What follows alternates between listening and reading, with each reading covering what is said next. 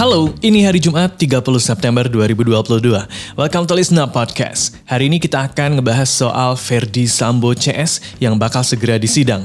Biaya hidup di Inggris yang tinggi banget gara-gara inflasi dan mantan Perdana Menteri Jepang Shinzo Abe yang disemayamkan secara resmi kenegaraan. And now, let's catch up. Hmm, nggak berasa ya, September udah berakhir per malam ini. Ingat guys, 2022 menyisakan tiga bulan lagi.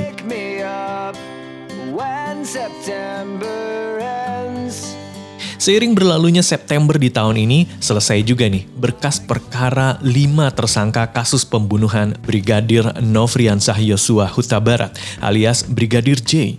Kemarin dalam konferensi pers Kejaksaan Agung menyampaikan berkas perkara Verdi Sambo CS udah lengkap atau P21. Begini kata Jaksa Agung Muda Bidang Tindak Pidana Umum Fadil Zuhana.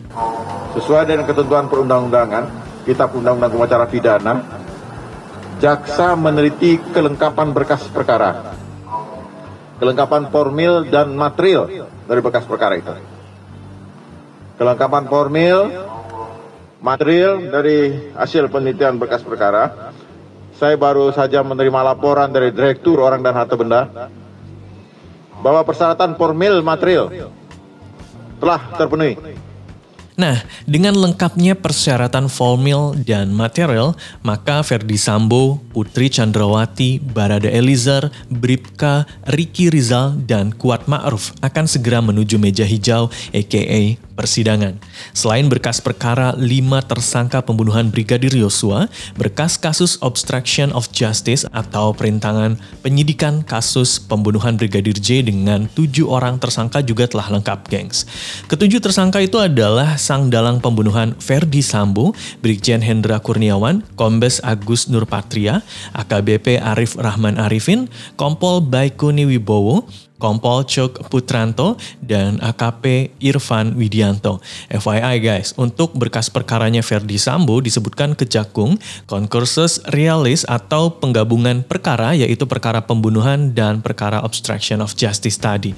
Tentu ini kabar bagus karena para tersangka akan segera disidangkan, tapi berbarengan dengan pengumuman kejakung soal P21 ada yang cukup mengejutkan di mana ex juru bicara KPK Febri Diansah dan mantan tim Biro Hukum KPK Rasa Mala Aritona bergabung menjadi tim kuasa hukum Ferdi Sambo dan Putri Chandrawati.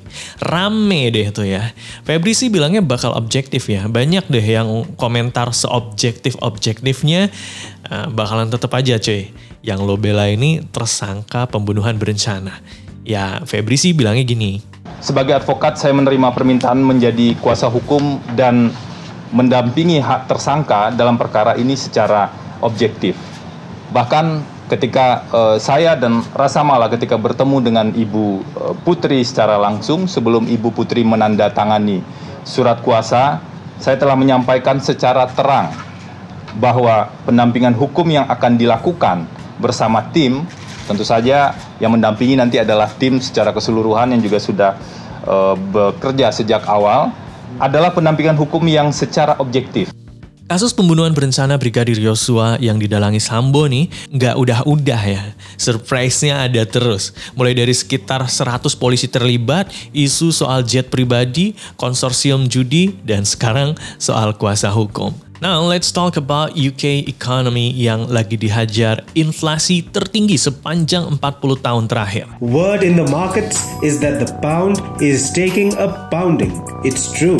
The pound is going down and going down fast. The pound hit a record low against the dollar on Monday. The British currency fell below $1.10 for the first time since 1985. Iya nih guys, setelah baru aja ditinggal ratunya, warga Inggris kini harus bracing untuk menghadapi krisis ekonomi, one of the worst in their history. To explain it all, where do we start ya? Kita mulai dari penyebabnya aja dulu. Nih guys, jadi krisis biaya hidup di Inggris sendiri itu udah terjadi sejak akhir tahun 2021. Karena banyak alasan kayak pandemi COVID-19, Inggris yang baru keluar dari EU, gangguan global supply, dan lain-lain. Akibatnya harga barang-barang naik karena tingkat inflasi yang tinggi. Nah, selanjutnya krisis diperburuk dengan kenaikan pajak dan melonjaknya harga energi. Jadi kayak makin boncos saja ya kan, udah harga barang-barang pokok naik, pajak naik, harga energi naik, dan ya pokoknya semuanya naik deh ya. Ya kalau udah begini pasti pertanyaannya gaji naik nggak nih gitu. Well, naik sebenarnya guys, tapi itu masih belum bisa mengimbangi inflasi dan kenaikan pajak yang cukup besar. To make it more clear, indeks harga konsumen menurut Kantor Statistik Nasional Inggris naik sebesar 8,6% dalam 12 bulan terakhir. Kondisi makin parah akibat kenaikan gas yang makin mahal akibat perang Rusia-Ukraina. FYI, warga British ini emang ngandelin gas untuk jadi sumber listrik mereka. Krisis Inggris kali ini bisa dibilang lumayan parah sih guys, soalnya mata uang mereka alias pound sterling ada di titik terendah sepanjang sejarah terhadap dolar Amerika Serikat. Nah, because of the things that have been mentioned before, harga kebutuhan pokok otomatis ikut naik dan jadi makin mahal pastinya. Yap, kondisi yang makin memburuk ini kemudian bikin warga Inggris jadi desperate dengan cara nyari duitnya macam-macam. Hal ini ditandai dengan meningkatnya jumlah PSK. Terus anak-anak sekolah kelaparan. Sehingga menurut laporan kepala sekolah di Inggris, sampai ada anak yang ngunyah karet gara-gara mereka nggak mampu beli makan siang. Terus di sekolah di Lewisham, London Tenggara, ada anak yang pura-pura makan dari kotak makan kosong gara-gara mereka nggak bisa menuin syarat untuk dapat makanan gratis dari sekolah. And obviously, harga makanan jadi naik. Pendapatan rumah tangga sendiri secara rata-rata turun sebesar 16,5 persen.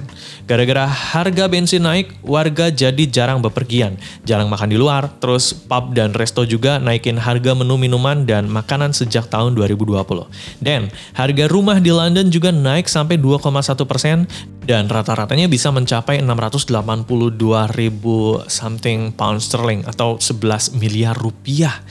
Prime Minister Liz bilangnya saat ini UK emang lagi ngadepin kesulitan ekonomi, makanya pihaknya lagi berusaha memulihkan ekonomi. We are in very difficult economic times. We're facing Putin's war in Ukraine, which has pushed up the prices of energy.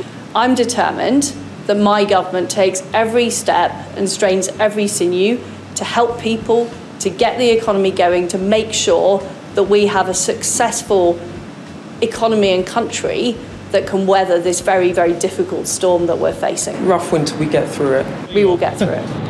Gimana nggak parah, IMF udah ngasih warning alias peringatan keras soal ini ya. Gara-gara pemerintah Inggris niat untuk memangkas pajak dan ngambil hutang. IMF takut kalau masyarakat jadi kena imbasnya. Terus pas Bank of England rencana buat ngasih kenaikan suku bunga di tengah inflasi dan Menko Kwasi Kwarteng niat ngutang sebesar 72 miliar pound atau 117 triliun.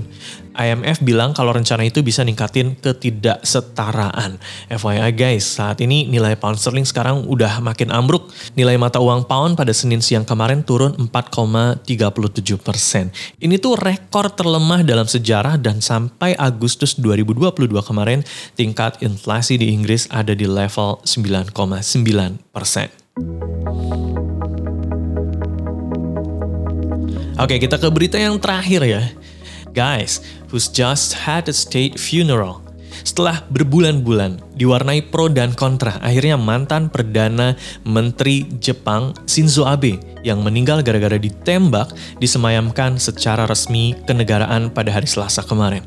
Abe sendiri ditembak bulan Juli lalu ketika tengah berkampanye di kota Nara menjelang pemilu. Diketahui kemudian pelaku penembakan Abe ternyata nggak suka sama kelompok keagamaan yang Abe ikuti.